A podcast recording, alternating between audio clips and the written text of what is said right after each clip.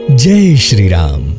मैं हूँ निशांत और आप सुन रहे हैं मेरे प्रभु राम। इस शो में हमने आपके लिए बटोरी है रामायण की अनसुनी कहानियाँ।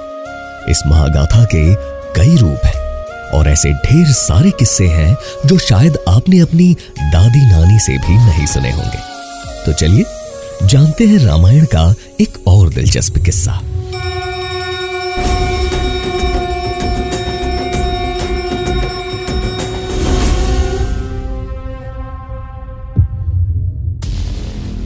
लंकापति रावण को ताकत का लोभ था। पूरी दुनिया पर राज करने के इरादे से उसने कई वर्षों तक तप किया और अनगिनत वरदान हासिल कर लिए। हर राजा और हर योद्धा को वो चुटकियों में हरा देता था।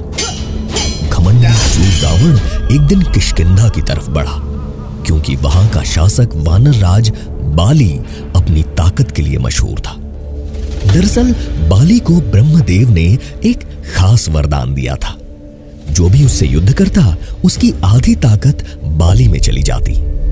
ये बात रावण को नहीं पता थी। वो बाली पर वार करने गया।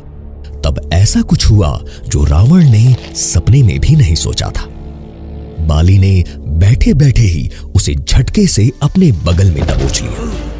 रावण ने अपने आप को छुड़ाने की बहुत कोशिश की, लेकिन कोई फ़ायदा नहीं हुआ। बाली ने उसे तब तक नहीं छोड़ा जब तक रावण ने माफ़ी नहीं मांगी। अब रावण समझ गया कि बाली जैसे लोगों की दुश्मनी से दोस्ती भली। इसलिए भाईचारे का हाथ बढ़ाकर वो वापस लंका लौट गया।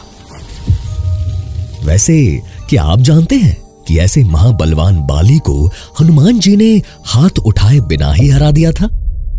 वो किस्सा जानने के लिए सुनिए अगला एपिसोड। तो कैसी लगी आपको रामायण की ये कहानी? बताइए हमें हमारे official Instagram handle at red F podcast पर। मिलते हैं अगले एपिसोड में एक और अद्भुत किस्से के साथ।